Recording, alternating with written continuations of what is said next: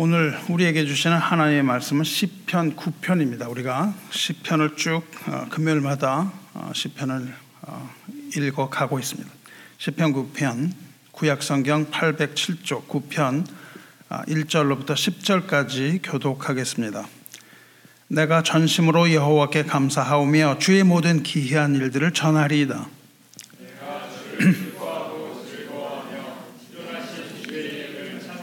내 원수들이 물러갈 때에 주 앞에서 넘어져 망함이나이다.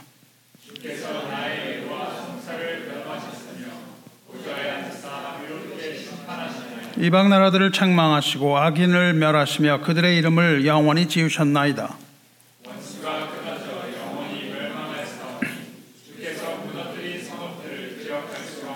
여호와께서 영원히 앉으시며 심판을 위하여 보좌를 준비하셨도다.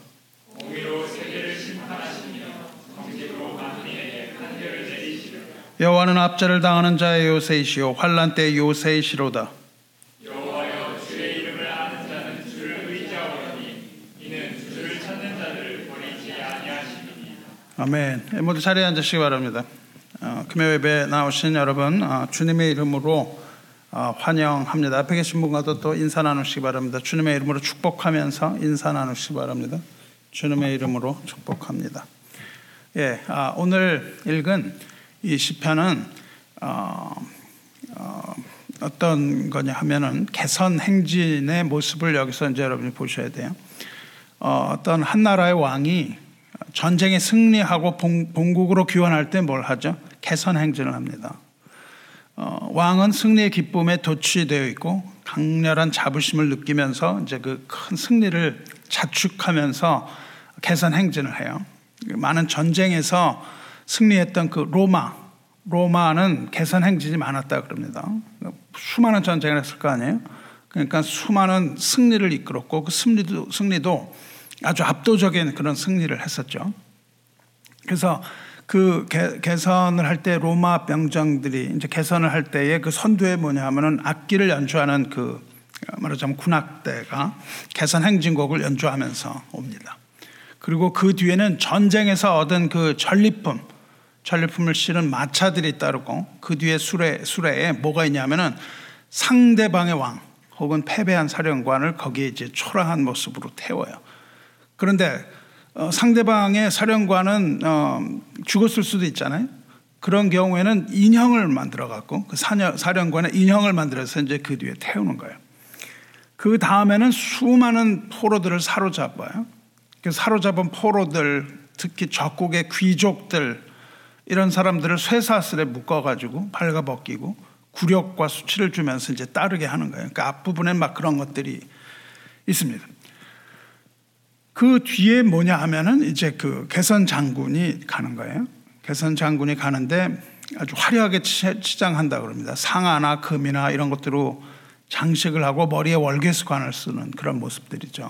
그런 개선 장군의 병가가 따르는데 보통 말 네 마리 이렇게 따릅니다.로 끌어요. 그래서 그 로마의 그 성벽을 보면 말 네 마리가 딱 끓는 그 폭으로 어, 그것들이 되어 있어요. 그래서 거기에 말 네 마리가 끄는 그런 아주 화려한 어, 그 수레를 타고 오는데 말이 끌기도 하고 어떨 때는 뭐 코끼리 이런 거 사자 이런 걸로 끌기도 했다고 그럽니다. 역사를 보면. 그리고 그 뒤에는 뭐냐면 수많은 사람들이 이제 황제를 찬양하면서 따라오는 거예요.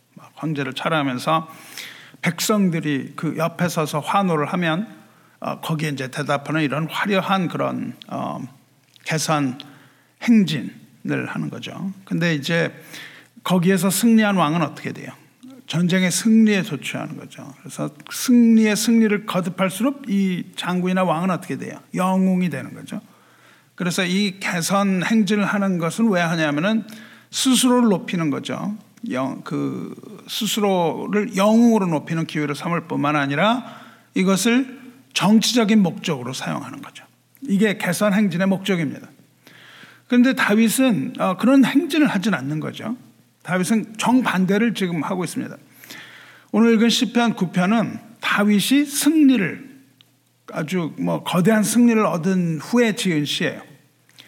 그런데 다윗은 여타 그런 장군이나 왕들처럼 자신을 높이거나 어떤 그 전쟁의 그 공을 자랑하거나 백성들 위에 군림하거나 그러지 않은 거죠. 대신에 다윗은 전쟁의 승리를 한 뒤에 그런 시가 행진을 한 게 아니라 시를 지어요. 아주 뭐 시인으로서의 타고난 어떤 모습을 보이죠. 그래서 어, 시를 지어서 전쟁에 승리한 것에 대하여 하나님께 찬송합니다. 그것이 바로 시편 9편이에요. 근데 9편 편의상 9편 10편으로 이렇게 나누었는데 9편 10편은 원래 한 장입니다. 하나예요. 어, 9장 10장을 합쳐서 어, 사행시 뭐 이런 우리 사행시라는 게 있잖아요. 뭐 이름을 주면은 거기에 앞에 이렇게 그 글자로 시작하는 구절을 만들고 이렇게 해서 시를 만듭니다. 그 사행시와 같은 구조로 돼 있어요. 그래서 중간에서 끊으면 안 되는 거예요. 말하자면 가나다라만 해놓고는 마바사를 끊어버리는 것과 같습니다. 10장을 끊어버리면. 그래서 9장 10장을 어, 그렇게 사행시 같은 구조로 되어 있는데 이거를 acrostic psalm이라고 영어로는 얘기합니다. 우리말로는 뭐라 그러는지 잘 모르겠습니다. 이 사행시는 맨 앞자에다가 앞자에 운율을 붙이는 거예요. 그러니까 이, 이 acrostic psalm은 히브리어 알파벳 A, B, C, D를 쭉 써놓고요. A로 시작하는 구절, B로 시작하는 구절 이렇게 쓰는 거예요.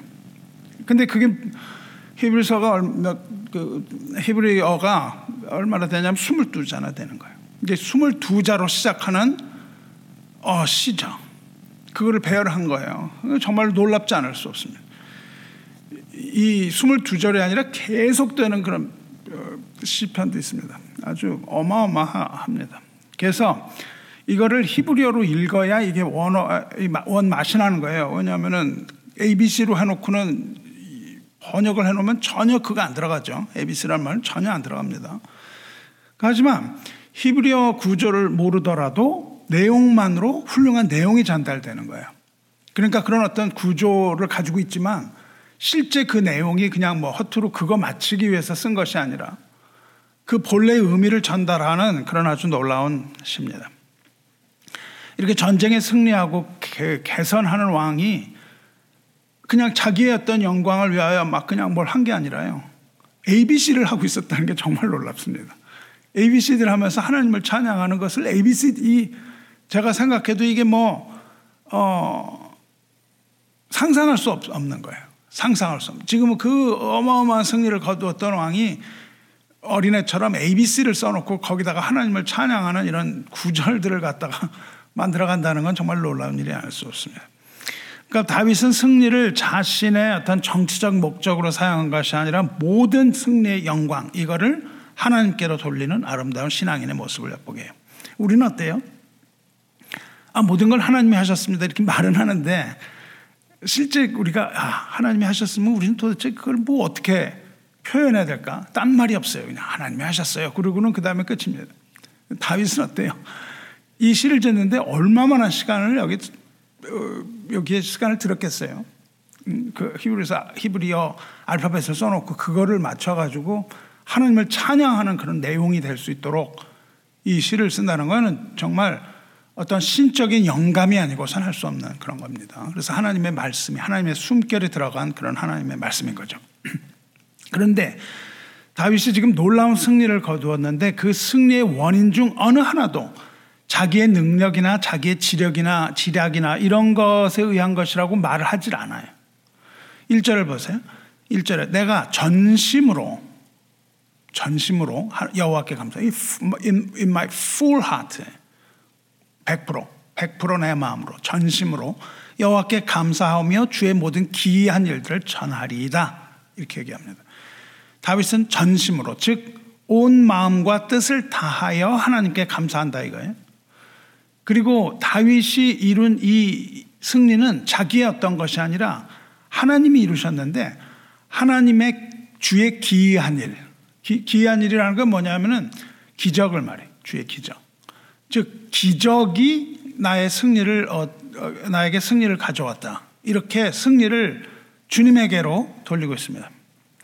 그리고 5절 6절을 보면요. 그 원수들이 패배한 적이 패배한 이유가 자기의 공로가 아니고 뭐 자기 편을 하나님이 드셔서 내가 불의한데도 하나님이 그 편을 들어주셨다는 게 아니라 적이 패배한 이유는 딱 하나인데 그게 뭐냐면 하나님의 공의로운 심판이었다 이겁니다. 하나님의 공의로운 심판. 그래서 이렇게 5절 6절에 되어 있죠. 이방 나라들을 책망하시고 그 악인을 멸하시며 그들의 이름을 영원히 지우셨나이다. 원수가 끊어져 영원히 멸망하였사오니 주께서 무너뜨린 성읍들을 기억할 수 없나이다. 그러니까 내가 미워하는 어떤 사람 하나님 복수 준 게 아니고 하나님은 하나님의 공의로서 그들을 심판하셨을 뿐이다. 그리고 그것이 나에게 승리를 가져왔다 이거죠. 그러니까 여기서 하나님의 심판이 얼마나 엄중했는지 나타납니다. 얼마나 엄중했는지 대적은 완전히 멸망을 했을 뿐만 아니라 그 원수의 이름조차 세상에서 다 지워졌다. 이렇게 되는 거예요. 그뿐만 아니라 원수들이 의지하던 성읍들이 완전히 무너져서 흔적조차 찾을 수 없다. 이렇게 되어 있습니다. 그러니까 우리가 뭐 옛날 그 무슨 신라에 있던 어떤 성읍들이 이제 조, 흔적조차 없어서 자취도 없어졌다 뭐 이런 시들이 있잖아요. 그런 것처럼 그들의 성읍이 무너져서 흔적을 찾을 수 없다. 이렇게 말합니다. 이러한 고백이죠. 고백. 이 고백은 다윗이 승리의 영광을 철저하게 하나님 한 분에게만 돌리고 있다는 것을 단적으로 보여줍니다. 그래서 이제 알파, 알레프라고 그러는데 알레프로 시작하는 그런 문장이 시작된 거예요. 이와 같이 우리의 승리 또 우리의 안전의 근거는 오직 하나님 한 분밖에 없음을 우리가 분명히 인식해야 되는 것이고 겸손하게 하나님께 모든 영광을 돌리시기를 주님의 이름으로 축원합니다. 다윗은요 하나님을 찬송하기 위해서 시를 많이 졌어요 우리가 아는 것처럼. 근데 하나님의 찬양은 대개 두 가지입니다. 하나는 하나님의 이름을 찬양하는 거예요. 그리고 두 번째로는 하나님의 기이한 일, 즉 하나님이 행하신 일, 이 두 가지를 찬양합니다. 하나는 하나님의 이름, 하나님의 이름이라는 건 하나님의 모든 속성이 다 드러나는 거죠. 그리고 하나님이 실제로 하신 일, 이 두 가지를 보통 찬양을 해요. 그래서 어, 다윗은 여호와의 인자하심과 인생에게 행하신 기적으로 말미암아 찬송할지로다 이렇게 백칠편 같은 데서 이렇게 말합니다. 그러니까 우리에게 인생에 행하신 기적 어, 이게 다 기적이라는 거죠. 이런 걸로 인해서 어, 우리가 하나님을 찬송해야 한다 이렇게 권한다고요. 그래서 이 시편에서 오늘 읽은 그 편에서도 먼저 하나님의 이름을 찬양합니다. 하나님의 이름을 찬송해요. 여기서 찬송하는 이름이 뭐죠? 지존하신 주라고요. 지존하신 주. 근데 우리말로 읽으니까 지존하신 주 이렇게 하니까 이게 뭐 이름인지 뭔지 몰랐던 거죠. 이렇게 풀어서 번역했기 때문에 고유명사의 이름으로 알지를 못하는 거예요. 지존하신 주. 근데 여기서 지존하신 주는 하나님의 고유명사입니다. 엘리온이라는 어, 고유명사의 하나님의 이름이에요. 하나님의 이름을 찬양하는 겁니다. 뭐 지, 지존하신 뭐를 찬양하는 게 아니라 하나님의 이름을 찬양하는 것이에요. 즉 지극히 높은 하나님이라는 뜻이에요. 뜻이 그렇지만 사실은 그것은 하나님의 이름입니다. 여호와 이것도 하나님의 이름이죠. 스스로 있는 자 엘로힘 여호와 샬롬 이런 거 다 우리가 아는 거죠. 여호와 니시 여호와 이레 여호와 라파 아도나이 뭐 이런 데 하는데 성경에 하나님의 이름이 26개나 있다고요. 26개나 되는 이름 중에 하나가 엘이온이에요. 엘이온. 엘이온이라는 것은 지극히 높은 분이라는 뜻입니다. 즉 만물을 다스리시는 강력한 전능자 하나님이 엘리온이 그렇게 부를 때 그러니까 전능 능력이 있다는 겁니다. 그러니까 지금 뭐예요? 다윗이 승리했거든요. 승리를 했으니까 이 만물을 다 통치하시는 강력한 전능자이신 엘리온 하나님이 일을 하셨다. 이 얘기를 하고 있다고요. 그러니까 지금의 승리가 우연이 아니고 뭐예요? 만물을 다스리시는 하나님의 섭리였다. 그러니까 이것이 우연히 뭐 이렇게 해서 일어났던 것이 아니고 하나님의 섭리 가운데 하나님께서 완전한 공의로 심판하셨다라고 얘기합니다. 이 전쟁에서 다윗은 압제 고통을 많이 받았어요. 전 고통을 받고 뭐 아주 비감할 때가 많았습니다. 이렇게 아주 절망적인 때도 많았는데 그 여러 상황 속에서 다윗은 뭘 믿었냐면 하나님의 어, 은혜가 있다. 또 하나님의 구원이 있다. 이런 것을 확신을 했다고요. 그리고 그 모든 것이 뭐예요? 내가 고통받고 내가 고난받고 환란받는 것이 하나님의 섭리 안에 있다. 이렇게 고백을 하는 거예요. 그래서 그 환난이나 고통이 나에게 그런 고통으로 다가오는 것이 아니라 소망으로 다가왔다 그 말이에요. 그래서 이 승리를 지금 이룬 거예요. 그러는 가운데. 그러니까 더욱 기쁜 거죠. 그런 고난을 다 겪고 나서. 그래서 이 시를 읽을 때요. 뭐 신학적인 눈으로 자꾸만 볼 필요가 없는 거예요. 신학을 한 사람이 뭐 이런 시를 읽나요? 아닌 거죠.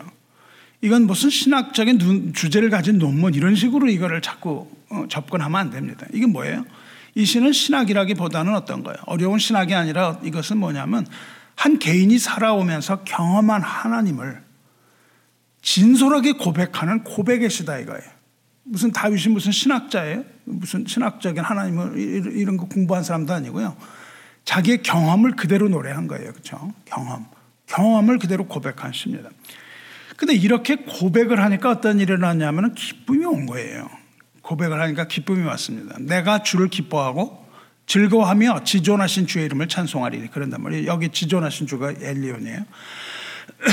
이렇게 높으신 하나님을 고백하는 가운데 뭐가 들어왔냐면 기쁨이 들어왔고 즐거운 마음 이런 게 들어가지고 정말 지존하신 주의 이름을 내가 찬송하지 않을 수가 없다. 그래서 찬송하리이다. 그런단 말이죠. 찬송하리다는 앞으로 계속 그거 하겠다는 겁니다. 그런데 우리가 이렇게 시를 읽을 때요. 다윗이 체험했던 이 고백이 다윗 한 사람의 몫으로 읽으면 안 되는 거예요. 아, 다윗이 훌륭한 사람이네. 뭐 이런 식으로 읽으면 안 되는 거죠. 이 시를 어떻게 돼요? 이 시를 읽는 모든 성도가 뭐라고 고백해야 되냐면 지금 다윗이 믿은 하나님이 바로 나의 하나님이다. 이거를 어, 고백을 하셔야 되는 거죠. 이 현 우리 이 시대를 살아가는 하나님의 사람들도 뭐예요? 다윗과 동일한 경험을 하며 살아간다 이거예요. 그러면서 우리도 또한 다윗이 만난 그 하나님을 향하여 동일하게 신앙 고백을 하는 거예요. 신앙 고백을 하는 겁니다. 우리의 삶 가운데서 신앙 고백하는 거예요. 그리고 그 고백이 우리의 삶에 적용이 되는 거죠. 이때에 뭐예요? 우리 모든 삶의 영광을 하나님께 돌리는 거예요. 이런 고백이 있어야 되는 거죠. 아, 하나님이 다 하셨어요. 여기서만 그치지 마시고 좀 어, 고백을 하시기 바래요. 고백을. 시를 짓던지. 우리 가나다라 한국은 가니까요. 가, 가나안 땅에 들어가게 하신 뭐 이런 식으로, 어? 좀 시간을 좀 들여가지고요. 고백을 하면서 하나님께 영광 돌리시기 바랍니다. 이렇게 우리가 입을 모아서 하나님께 영광 돌릴 때 하나님께서 그 영광을 받으시고 입을 열어서 영광 돌릴 때 그 영광 받으시고 다윗에게 베푸셨던 그 은혜를 우리들에게도 동일하게 부어 주실 것을 아, 믿습니다. 우리가 입을 모아서 입을 열어서 하나님께 영광 돌림으로 하나님을 영화롭게 하고 그 가운데서 그 큰 기쁨 누리시기를 주님의 이름으로 축원합니다. 다윗은 지금 승리 하나님을 고백했어요. 그렇죠? 근데 다윗이 고백한 하나님은 이 승리를 가져다 주시는 승리의 주님이기도 하지만 그 다음에 뭘 얘기하냐면요. 다윗의 죄를 변론해 주시는 하나님으로 이야기합니다. 대적들을 심판하신 동안에도 다윗을 변호하셨던 하나님이시라고 고백을 해요. 3절에 뭐라고 그럽니까? 내 원수들이 물러갈 때에 주 앞에서 넘어져 어, 망함입니다. 주께서 나의 의와 송사를 변호하셨으며 보좌에 앉아서 의롭게 심판하셨나이다. 그래요. 변호, 변호를 하셨대요. 다윗의 눈에 하나님은 승리를 가져다 주시는 전사였어요. 그렇죠? 그런데 이 또한 그리고 또한 용맹한 장수였다 이거예요. 어, 승리를 거머쥔 왕이에요. 그런데 동시에 그의 눈에 다윗의 눈에 하나님은 뭡니까? 하나님의 법정에서 다윗을 변호하시는 변호사로 보였다 그 말입니다. 동시에 변호사였을 뿐만이 아니라 그 법정에서 판결을 내리고 심판 내리는 심판자이기도 했다는 거예요. 그러니까 하나님의 법정에 판사가 나왔는데요. 판사가 이 심판하는 거잖아요. 저지란 말이죠. 근데 이 저지가 어떻게 해요? 변호도 함께 하는 그런 이상한 법정이죠, 이게. 변호까지 함께 맡은 이러한 어, 법정이 어디 있겠어요? 아, 다윗은 지금 그 얘기를 하고 있다고요. 그러면서 뭐라 그러냐면 7절에서 여호와께서 영원히 앉으시며 심판을 위하여 보좌를 준비하셨도다. 하나님의 법정이거든요. 공의로 세계를 심판하시며 정직으로 만민에게 판결을 내리시로다. 이렇게 말씀하십니다. 이것이 바로 뭐예요? 공의와 사랑의 하나님 모습입니다. 공의는 재판장으로서 사랑은 변호사로서의 하나님의 모습을 다윗은 둘 다 본다고요. 하나님은 자녀를 그렇게 어, 변론하십니다. 어떻게 변론하세요? 누구 앞에서 변론하세요? 원수 앞에서 변론하시는 거예요. 원수. 피고가 있고 뭐 피고가 있고 원고가 있을 거 아니에요, 그렇죠? 원고도 있고 거기 뭐 범법자도 있고 다 있단 말이죠. 그러니까 하나님은 여러 모습으로 자녀를 변론하시는데 때로는 여기서 그 적은 뭐예요? 마귀 말하죠. 대적인 마귀는 대적 마귀를 굴복시켜서 하나님 자녀가 의롭다고 변호하십니다. 굴복을 시켜요. 때로는 원수 앞에서 어떻게 해요? 자녀를 높이심으로 원수 마귀로부터 그 자녀를 변론하십니다. 혹은 그런 거 다 없는데 하나님의 자녀라는 사실 이 자체를 이야기하시는 거예요. 내가 내 자녀다. 이렇게 얘기하심으로 그 사실 자체로서 자녀를 변론하시는 겁니다. 이렇게 변론하시는 하나님. 그런데 그 어떤 식으로 하나님이 변론을 하시든 그 근거는 어디에 근거하냐면 그 근거는 어디에 있냐면 우리가 하나님의 자녀라는 이 한 가지 사실 이것에 의해서 하나님이 변론하신다고요. 자녀가 아니라면 그 피고가 제 아무리 의롭다고 주장을 해도 소용이 없습니다.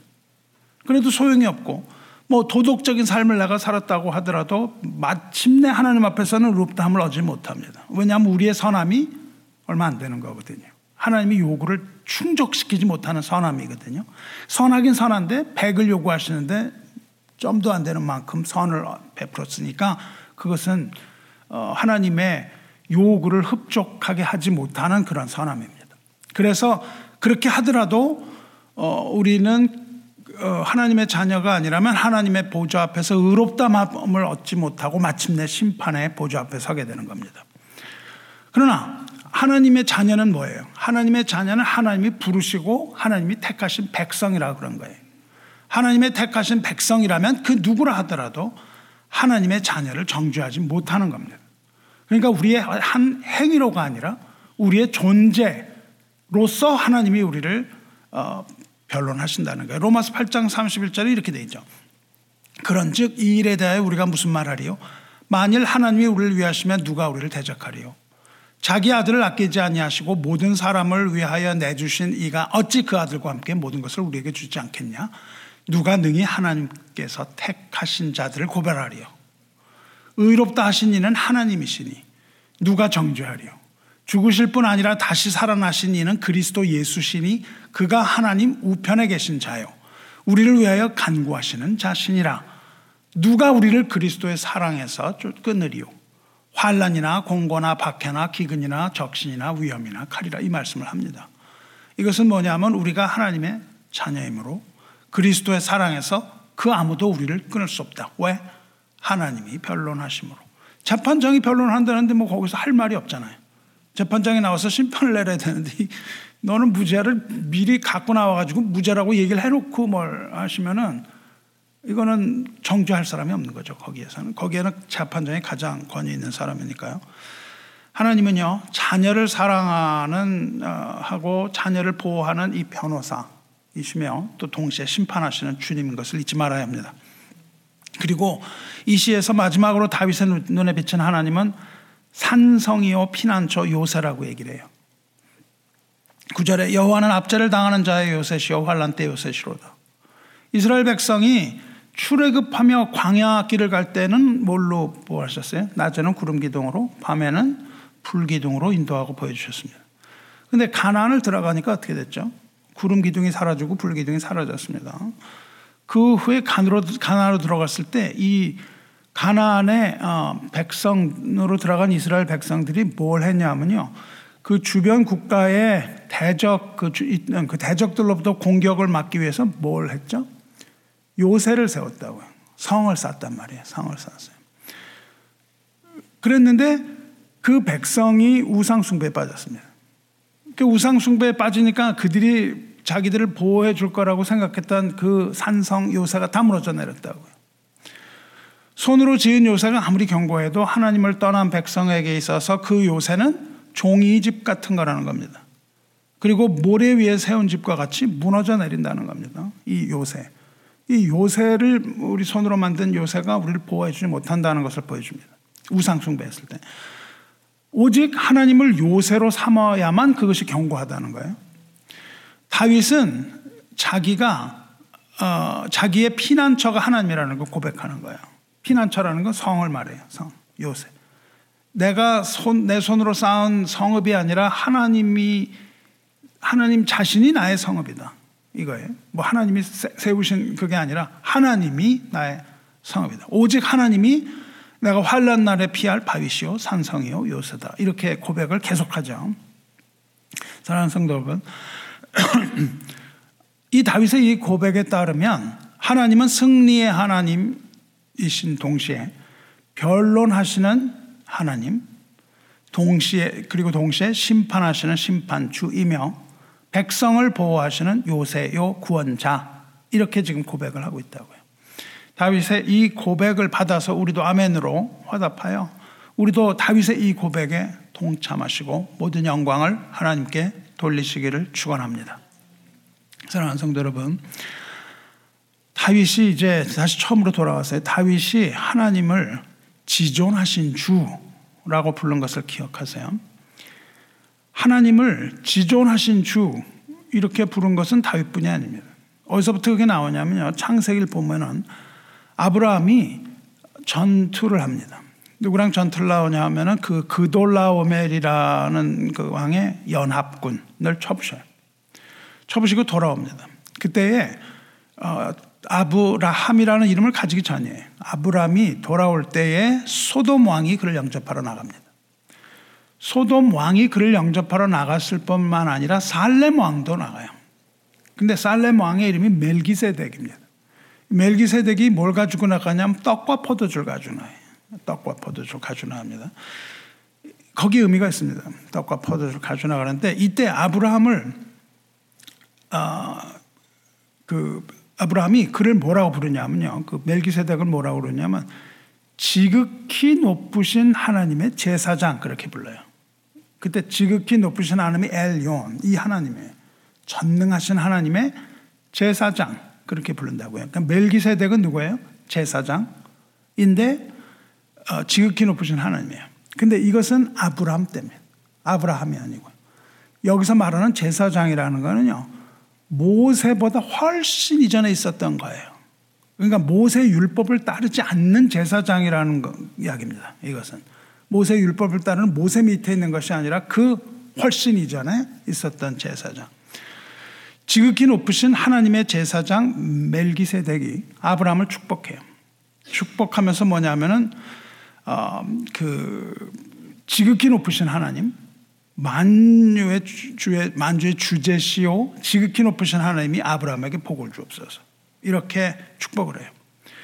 그리고 후에 히브리서 기자는 이 멜기세덱의 반차를 따르는 제사장이 일어났다. 이렇게 얘기합니다. 바로 예수 그리스도라는 거예요. 그러니까 예수 그리스도는 뭐냐면 모세 율법을 따르지 않는 원형이라는 거예요. 제사장의 원형. 그분이 바로 예수 그리스도라는 거예요. 육신에 속한 계명을 따르지 않고 오직 불면의 생명의 능력 따르는 제사장. 모세의 율법이 아니라 생명의 은혜의 법으로 구원하시는 지극히 높으신 하나님의 제사장이 바로 예수 그리스도인 것을 증명하는데 창세기는 무엇을 얘기하고 있습니까? 그 제사장이 뭘 가지고 나와요? 아브라함에게. 떡과 포도주를 가지고 나온다고요. 그 제사장은 나중에 뭘 갖고 나오십니까? 떡과 포도주를 가지고 나오세요. 그것이 우리의 모의, 모 형이에요. 성찬의 모형이라고요. 예수님께서 자기의 몸과 떡을 우리에게 주시면서 주셨기 때문에 제사장이 되신다고요. 율법이 정하는 모세 제사장은 그거 아니죠. 근데 이 제사장은 뭐예요? 자기의 피로 제사 드렸다는 걸 말합니다. 놀랍죠. 창세기가 그것을 이야기하는데 떡과 포도주를 가져 나오면서 제사장이다. 이렇게 아브라함이 고백을 하잖아요. 거기 정말 지존하신 하나님이라는 뜻입니다. 그렇습니다. 지존하신 이 높으신 하나님, 지존하신 하나님은 어, 우리 주 예수 그리스도의 아버지시오. 또한 믿음의 조상 아브라함에게 승리를 주신 하나님이라고요. 그리고 믿음의 모든 후손에게도 승리를 주신 승리와 구원의 하나님이다. 그 뜻입니다. 또 민수기 24장을 보면은 발람이 모압 왕에게 예언을 할 때도 지극히 높으신 자, 지존하신 이름으로 예언해요. 지극히 높으신 자의 이름으로 예언한다. 그래요.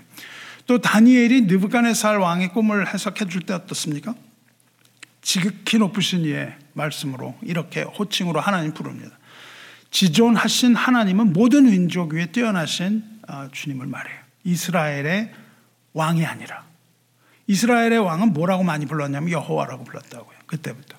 근데 그게 아니라 만민의 통치자를 부를 때는 이렇게 불렀습니다. 그러니까 이 만민 모든 민족 위에 뛰어난 주였어요. 그래서 민족이나 문화나 사회나 이런 걸 뛰어넘어서 전지하고 전능하신 하나님의 이름이 엘리온이에요. 그렇게 지금 어, 고백을 했어요. 그랬더니 이 다윗이 어떻게 고백을 하죠? 뭘 하겠다 그렇게 고백을 해요. 시작을 할 때. 뭘 하겠다. 내가 전심으로 여호와께 감사하며 주의 모든 기이한 일들을 전하리이다. 내가 주를 기뻐하고 즐거워하며 지존하신 주의 이름을 찬송하리니. 뭘 하겠다 그래? 다윗이 결심한 게 네 가지. 전심으로 하나님께 감사할 것이다. 내가 하나님의 행하신 일들을 이 기이한 일들을 세상에 전할 것이다. 그리고 하나님으로 인해서 내가 기뻐하고 즐거워할 것이다. 또 뭐라 그랬어요? 마지막으로 하나님의 이름을 찬송할 것이다. 지존하신 하나님의 이름을 찬송하시다. 이것이 뭐예요? 승리를 얻은 다윗의 결심이에요. 지존하신 하나님을 만난 다윗이죠, 그죠? 그런데 어, 이 시는요, 이스라엘 왕 다윗이 원수들을 만난 모습인데 이 시는 그렇게만 보면 안 되고 궁극적으로는 어떻습니까? 원수 마귀와 대적하는 교회 모습입니다. 교회 모습이에요. 다윗은 이스라엘 원수와의 전쟁에서 승리했지만 그 배후에 누가 있었어요? 이스라엘을 미혹하는 사탄이 있었단 말이죠. 마귀가. 지금은 어떻습니까? 지금 교회 앞뒤에는 교회를 미혹하는 사탄이 여전히 존재하고 있다는 겁니다. 마귀가. 그리고 교회는 마귀와 그 전쟁을 하고 있는 거예요. 그러면 교회는 아, 승리할 수도 있고 뭐 승리하지 않을 수도 있냐? 그게 아닙니다. 교회는 승리할 것이에요. 근데 교회는요, 뭘 배워야 돼요? 그 승리의 주인이 교회가 아니라 주님이시라는 것을 배워야 돼요. 승리의 주 전능하신 하나님. 가장 높으신 엘리온 하나님이 그 전쟁을 하고 계시다는 것을 알아야 됩니다. 그리고 우리는 어떻게 해야 돼요? 승리를 할 것이라는 확신을 가져야 돼요. 그러나 승리한 후에 모든 영광을 승리의 주님께 돌리는 것을 배워야 되는 거예요. 그것이 바로 교회가 하는 일입니다. 말씀 맺기 전에 한 가지 비교를 해보고 마치려고 합니다. 다윗은 지금 말씀드린 것처럼 지극히 높은 하나님 앞에 네 가지 하겠다고 결심했어요. 그런데 그러니까 다윗은 지극히 높으신 하나님을 만났습니다. 그런데 지극히 높으신 하나님을 만난 사람이 여럿인데 그 중에 누가 있냐 하면은 마귀가 지극히 높으신 하나님 앞에 쓴 적이 있다고요. 몇 번 썼습니다. 여러 번 썼죠. 그런데 지극히 높으신 주 지존하신 하나님 앞에 선 마귀 역시 결심을 해요. 다윗도 결심을 했습니다. 네 가지. 그런데 이 사탄도 지존하신 하나님 앞에 결심을 하는데 전혀 다른 결심을 해요. 그걸 우리가 어떻게 아느냐? 그 결심이 선지자 이사의 입을 통해서 우리에게 알려지는 겁니다. 이사에서 13장, 14장 12절에 이렇게 되어 있습니다. 너 아침의 아들 계명성이요 어찌 그리 하늘에서 떨어졌으며 너 열국을 덮은 자요 어찌 그리 땅에 지켰는고 이렇게 얘기하십니다. 여기서 너 아침의 아들 계명성 아침의 아들 계명성이라는 것은 새벽별을 뜻합니다. 새벽에 떠는 별을 뜻하는데 이거를 벌게이트 번역본이나 킹 제임스 버전 같은 데서는 이걸 뭐라 그러냐면 루시퍼라고 번역을 했어요. 라틴어입니다. 루시퍼는 루시페르예요. 루시페르. 그 그래서 마귀는 이름이 루시퍼가 됐어요. 그런데 원어에서 루시퍼라고 되어 있는 게 아니에요. 이거는 그 한참 후에 라틴어로 그걸 하다 보니까 루퍼, 루시퍼가 됐습니다. 그러니까 마귀, 이게 마귀 이름이라고 그렇게 주장을 해서는 안 되는 거예요. 물론 성경에서 그렇게 번역을 한뭐 번역본들이 있어서 루시퍼 이렇게 뭐 부를 수는 있습니다. 우리가 부를 수 있는데 그게 이름이고 뭐 그래서 킹 제임스 성경만이 그냥 뭐 유일한 거고 다른 데서는 다르게 번역했다가 아니고 원어는 루시퍼라고 되어 있지 않고 새벽별, 계명성이라고 되어 있다고요. Morning star. 그런데 루시퍼라는 것은 어떤 뜻이냐면 lux라는 건 빛이라는 뜻이에요. 페르는 페로라는 것은 carry 가져간다는 뜻입니다. 빛을 가지고 있는 사람이 루시퍼예요. 엄청나죠. 마귀의 이름을 갖다가 빛을 가진 사람이라고 번역을 했다는 거죠. 근데 그뭐 맞는 말이긴 합니다. 그래서 어, 그것은 이제 오역이고요. 우리가 그렇게 부를 필요가 없습니다. 그러니까 아침에 별이 빛을 가지고 있다. 그런 뜻으로 번역을 한 거예요. 라틴어로서. 근데 그게 루시퍼 고유명사로 변해버린 겁니다. 왜냐하면 왜 그것이 잘못됐다고만 꼭 얘기를 할 수 없냐 하면 그가 광명의 천사로 과장한다는 말도 있고요. 또 타락하기 이전에 하나님의 아들, 하나님의 아름다운 천사 중에 하나였기 때문에 그 이름을 계명상이라고 부릅니다. 근데 사실 진정한 새벽별이 누구냐면 예수님이란 말이죠. 진정한 새벽별이 예수님이에요. 그러니까 마귀는 뭘 해요? 예수님과 동급으로 자꾸 자기를 올려놓으려는 거예요. 그 모방을 합니다. 계속 모방을 해요. 그래서 심지어 적 그리스도는 뭐예요? 자기가 그리스도라고까지 모방을 하는 거잖아요.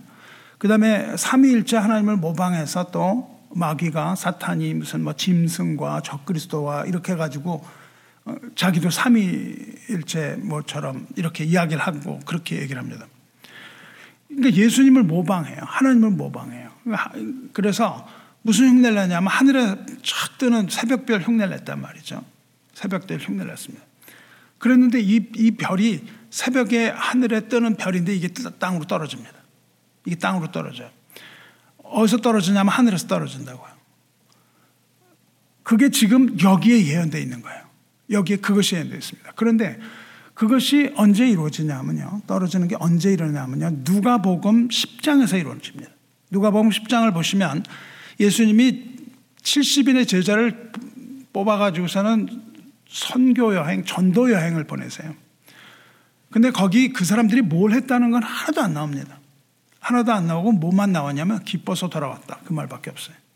그러니까 그 여행을 아주 기쁨으로 전도 여행을 했다고요. 그 전도를 기쁨으로 했을 때 돌아 기뻐서 예수님께 아, 이 뭐 전도 여행했습니다. 보고를 한단 말이죠. 뭐 그랬더니 예수님이 거기서 한 말씀을 딱 하세요. 뭐라고 그러시죠? 예수께서 이르실 때 사탄이 하늘로부터 번개같이 떨어지는 것을 내가 보았다. 그렇게 이야기하세요. 이 사탄이 뭐예요? 계명성, 새벽별이라고 하는 계명성이 새벽별 하늘에 떠 있잖아요. 하늘에서 떠서 뭘 하는 것처럼 하는데 이게 이사야가 떨어질 것이다. 그렇게 얘기하거든요. 근데 예수님이 뭐라 그러세요? 그 예언이 이루어지는 거예요. 그 사탄이 떨어졌어요. 성도 여러분, 언제 떨어졌나요? 사탄이? 제자들이 기쁨으로 복음을 전하니까 사탄이 하늘에서 떨어집니다. 사탄을 하늘에서 떨어뜨리는 일은 어떤 거였어요? 제자들이 기쁨으로 복음을 전하는 일이었습니다.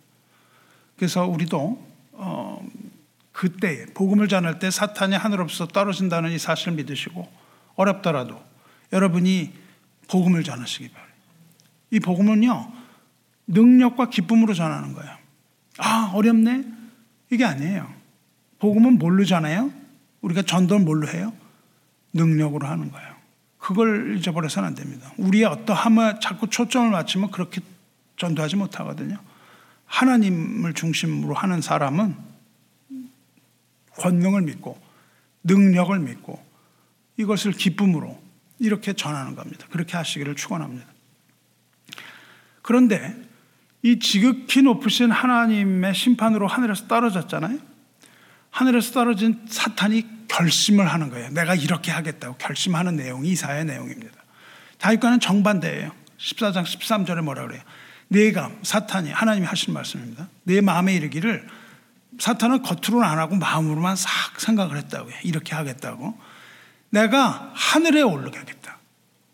떨어진 이게 하늘에 올라 하나님의 무별 위에 내 자리를 높이리라. 이렇게 얘기해요. 내가 북극 지폐의 산 위에 앉으리라. 가장 높은 구름에 올라가 지극히 높은 이와 같아지리라 하는도다. 사탄의 결심 뭐예요? 하늘에 다시 오를 것이다. 그리고 북극 지폐의 산이 즉 가장 높은 자리에 앉겠다. 내가. 그리고 그 가장 높은 구름에 올라가서 지극히 높은 이 여기가 엘리온이라고요. 하나님. 이 지극히 높은 이 이게 엘리온 바로 그 하나님 이름을 얘기한다고요. 그 전능하신 하나님 엘리온 즉 하나님의 자리에 내가 앉겠다 이거죠. 그리고 하나님과 같아지겠다 이 결심을 합니다. 다윗은 전능하신 하나님을 만난 후에 가장 낮은 곳으로 내려가는 겸손을 보입니다. 그리고 영광을 하나님께 독하는데 어, 돌리는데 사탄은 어때요? 가장 교만한 이 두 가지 모습이 여기에서 대비가 돼요. 그런데 하나님은 그러한 그 사탄의 마음에 심판을 내리세요. 그러나 이렇게 말씀하십니다. 내가 그렇게 하겠다고 하는데 그러나 이제 내가 수월 곧 구렁이 구덩이 맨 밑에 떨어짐을 당하리로다. 이게 떨어진다고 얘기를 하신다고요. 결국 이게 떨어져요. 이 떨어지는 것이 바로 언제 일어나냐면 누가 보면서 그로 떨어지게 되냐. 그 구덩이가 계시록에서 뭐라고 또 얘기하냐면 무적행이라고 또 얘기를 합니다. 사탄은 마침내 스올 지옥의 구덩이 한 맨아래로 떨어지고 그 지옥 맨아박에 떨어질 때에 사람들이 이 사람이 사탄이었다는 것을 알아본다는 거예요. 그때 너를 보는 이가 주목하여 너를 자세히 살펴보며 말하기를 이 사람이 땅을 진동시키며 열국을 놀라게 하며 세계를 황무하게 하던 하며 성읍을 파괴하며 그에게 사로잡힌 자들을 집으로 놓아 보내지 아니하던 자가 아니냐 하리로다. 그때 사단의 정체가 드러나는 겁니다. 그 전에는 모른다는 거예요. 그 전에는 알 수 없습니다. 그러나 그는 거기 떨어졌는데요. 그 무덤에서도 쫓겨난대요. 그리고 그 주변은 주검들, 시체들이 둘러싸이고요. 밟힌 시체와 같이 될 것이고 마침내 불못에 던져지게 된다는 겁니다. 이것이 바로 하나님의 최후 심판이고 이것이 바로 이사야가 예언했던 것이고 그, 그 고백, 자기, 뭐 고백이라고 할 수도 없겠지만 그 어, 사탄이 했던 그 말, 그 말을 우리는 다윗과 대비해야 되는 거예요. 우리가 전쟁에 승리했다고 이 마귀처럼 돼서는 안 된다는 것을 얘기합니다. 내가 전쟁에 승리했다고 해서 나 자신을 높이고 내가 뭘 했다고 하고 이렇게 그냥 점점 점점 높아져서 마치 내가 하나님인 것처럼 이렇게 해서는 안 된다는 것을 우리에게 지금 잘 보여주고 있습니다. 그리고 10절에는 어떻게 되어 있습니까? 주의 이름을 아는 자는 주를 의지할 것이다. 이렇게 얘기해요. 주의 이름이 뭐예요?